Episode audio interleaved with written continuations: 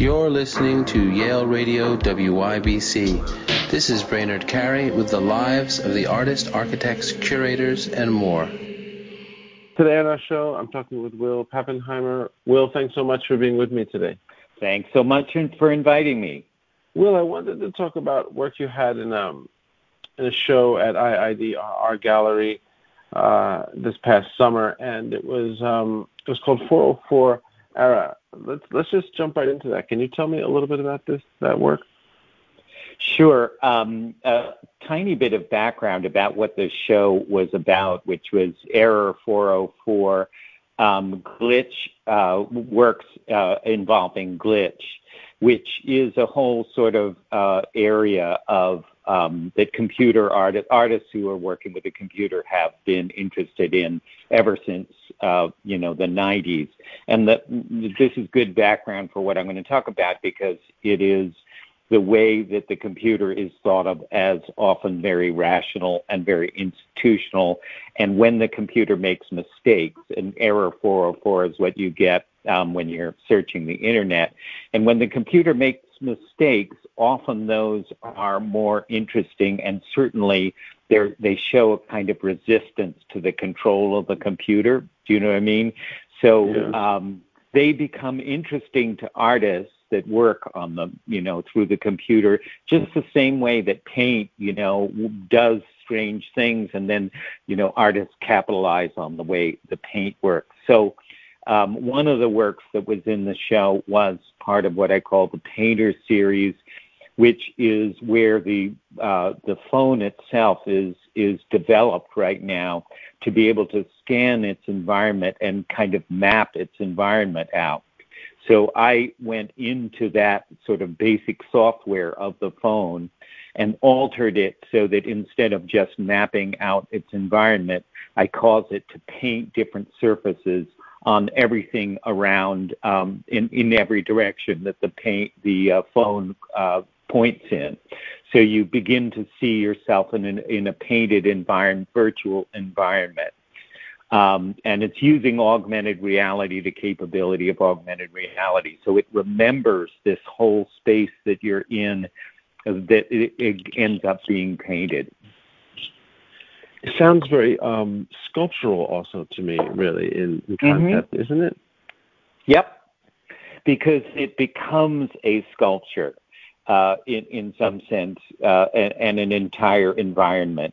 So, it's a virtual installation. And a lot of my works are, you could say, virtual sculpture, right?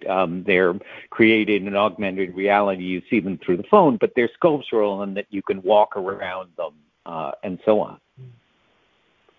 And let's talk a little bit more about other work you're doing, too. You're involved in a commission now. Is that correct? A public commission in Berlin, is it? It's actually in a small town, but interesting town called Worms, WORMS in Germany. And it's with a group or a project called Make Us Visible, which is a kind of feminist project that has worked both in New York as well as in Germany. With a curatorial directive of creating works that address sort of more male-oriented histories and monuments, and have artists recreate versions of those that emphasize, let's say, the feminist or the feminine side of things, or should I say sort of the genderless side of these monuments. So what I'm doing is, in Worms, Germany, the city wants to celebrate two of the first female members of the council there that were elected during Weimar, Germany, and that's Matilda Greiger and Elizabeth Mengel. And Ann Winchman is the curator of this, as well as Make Us Visible. And so I am creating a kind of new monument celebrating these two figures. And what I'm trying to do with it is, this goes into sort of my research is I kind of look into the research of the location, of the people, and so on. And it's led me to sort of reading about Weimar, Germany. So what you will see sculpturally is these two figures essentially dancing a very kind of affirmative dance. You can walk around them. They're not meant to be exactly the two women that were appointed to the city council, but it's meant to kind of show their newly found powers and autonomy in a moment that I think is very similar to what we're experiencing in the United States right now, which is kind of what I discovered through my research. Tell me more about your research into that, because that sounds interesting, especially the parallels you're saying with the current state here, as we're talking in the United States, correct? Yep. That's often what I find. Do you know what I mean? When I do research and start thinking about a project, a lot of people use these types of medias, AR and so on, or VR, to do sort of futuristic work that and often it's called world building, and it has a kind of ideal or sometimes almost a utopian side to it. I often like to sort of introduce a kind of undercurrent of the existing site and its history. And kind of emphasize what is now and what has been, not to mention what could be, but not so much trying to build an idealistic world, but to emphasize, important things in the past. The thing about Weimar, Germany, and what we're experiencing right now is that this was a moment where many, for example, in the area of women's rights, in Germany, they'd worked very, very hard since the late 1800s to create women's suffrage, and it's finally succeeding during Weimar Germany, and then there was also what we know as the kind of flapper generation or the very progressive and free generation. And the reason I think it's similar to what we're experiencing now is how fast it disappeared, obviously with the rise of Nazism, and how that reaction to this particular area is so similar to what we are experiencing now. Does that answer your question a little bit? Absolutely, yeah. I mean, we could talk about that for quite a while, really. It's really sort of fascinating and huge, really. So so that's quite a project. And in your studio right now, are you mainly working on that, or are there other things happening? That's kind of ready to go right now. So. That's going to be set up because it's going to launch on September 23rd, I believe. And I may go over that for that or may not. And that often involves, even the city itself. I'm going to guess it's going to involve the city to launch it.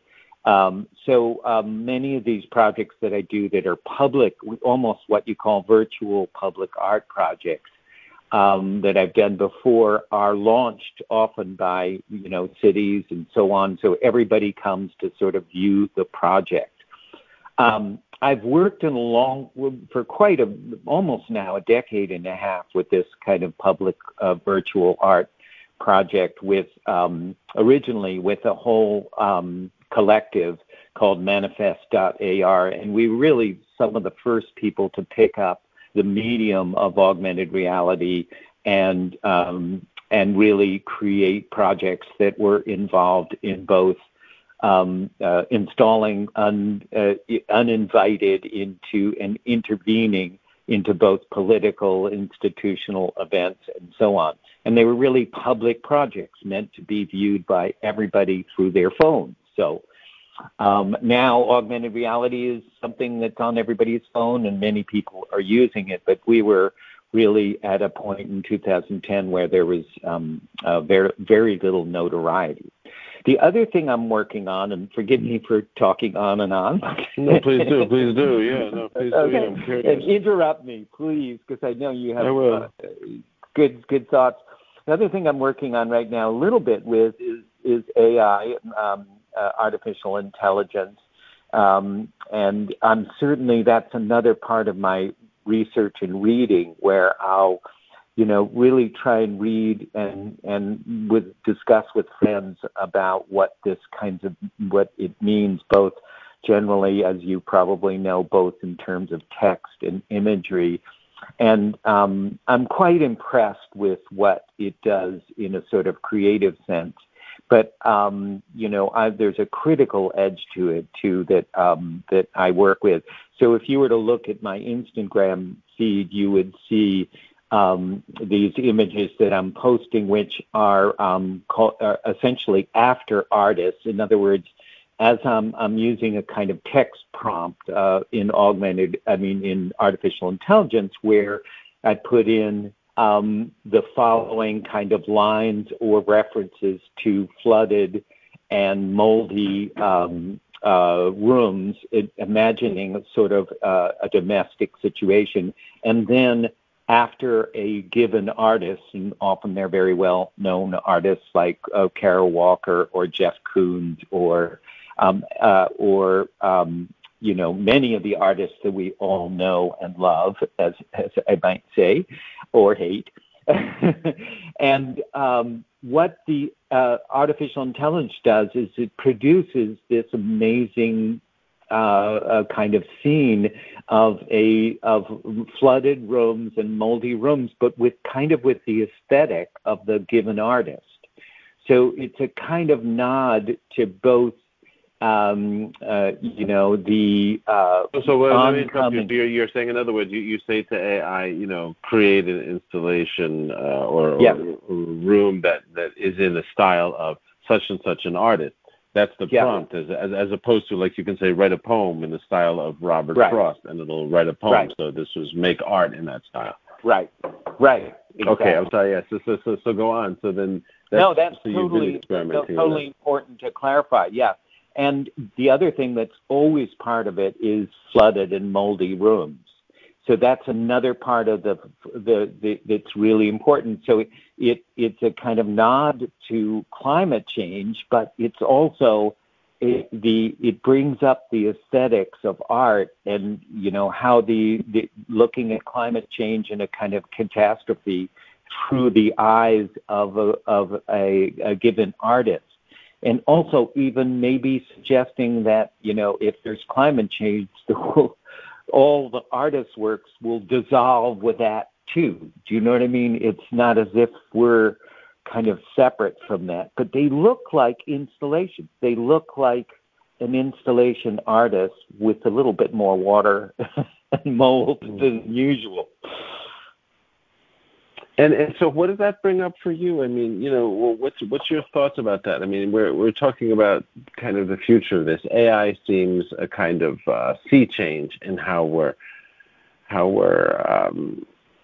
using our brains, right? What it can mm-hmm. do. I've also used AI for different types of writing, and it's just extraordinary. And I'm about to listen to a book that is a book of poems that AI created. I don't know if you heard about that Werner Herzog mm-hmm. is.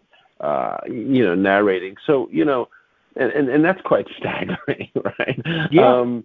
So what's happening here? I mean, in one way, it seems like, is this obvious? They're simply going to outsmart us, and that will be it. Or what is happening? And that's a broad question you can take anyway. Yeah. But there's how it affects artists, but also like what's happening here?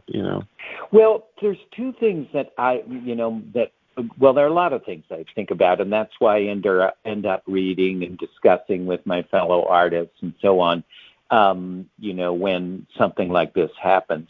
But a couple of thoughts I would throw out is one thing to remember is that what it's sourcing in terms of its data or in terms of what it's going to use to, let's say, do a write a poem or make an image, is many, many artists and poets and works that are across the internet, okay, now are posted on the internet and they're tagged in some way.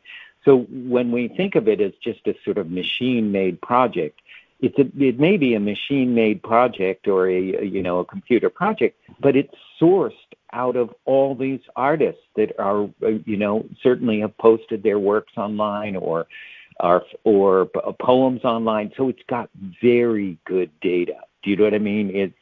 Right. I mean, there are some problems about who it sources and whether it's really egalitarian in terms of its sourcing. But that's one thing to realize, is that it's not really completely computer. It's like a cyborg. It's attached to the entirety of humanity that is uploading onto the web.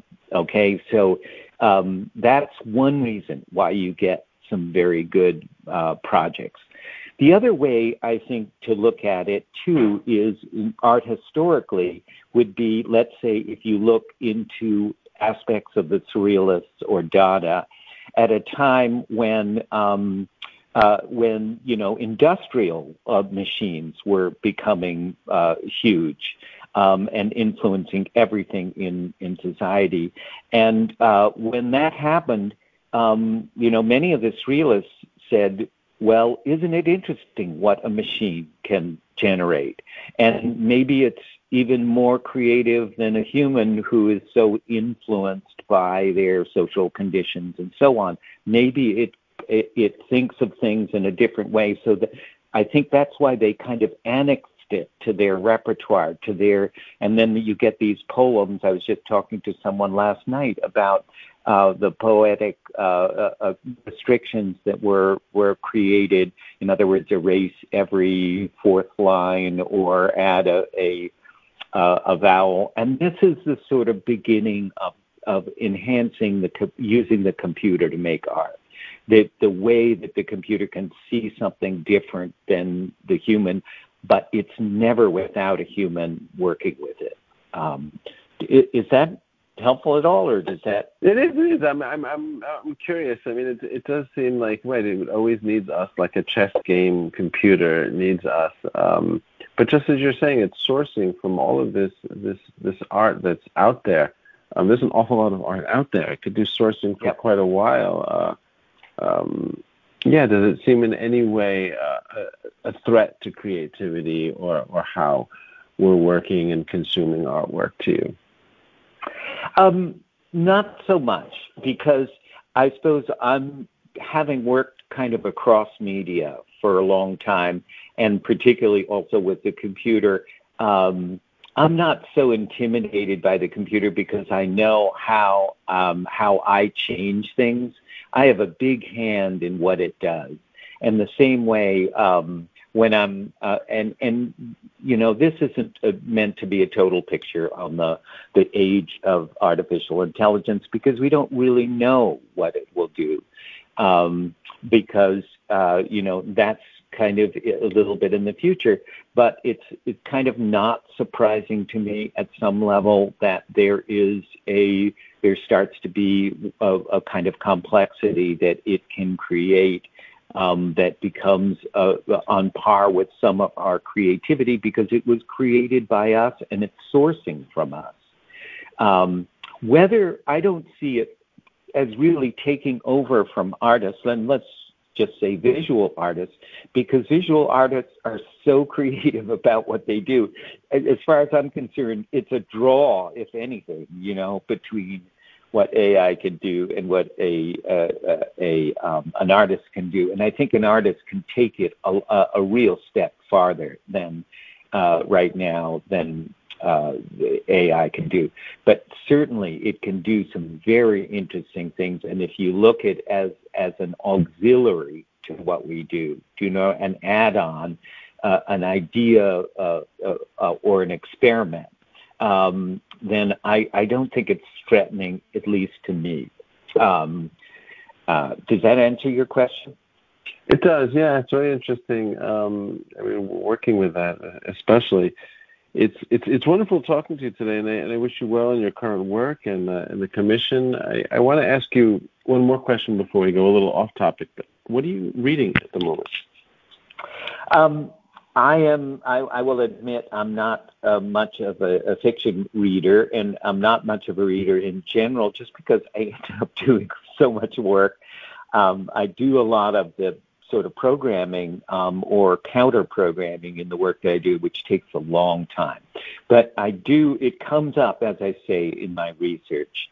So, you know, right now in the kind of area of AI, I've been reading a really great book by Kate Crawford called The Atlas of AI, and I certainly recommend it to anyone who is interested in this whole area.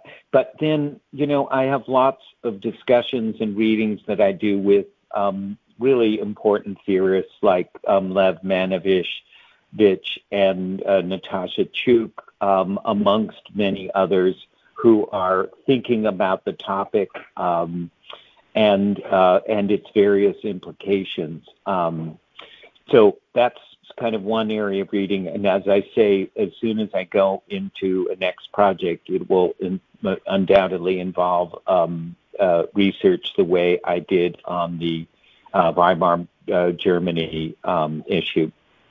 So it's pretty non-fictional, but it's, you know, I'm very interested in philosophy and psychology and these effects of how it what implications these changes cause, in addition to kind of history and the kind of political situation that we find ourselves in, which I think is very critical. We're at a critical moment here. So that's the best I can say about reading. Thanks so much. Will, I want to thank you for sharing your time today and the work. I wish you well. Thanks so much. And I wish you well on the commission, of course, as well. Thank you. Thank you so much. Really nice to talk to you. You're listening to Yale Radio WYBC. This is Brainerd Carey with the lives of the artists, architects, curators, and more.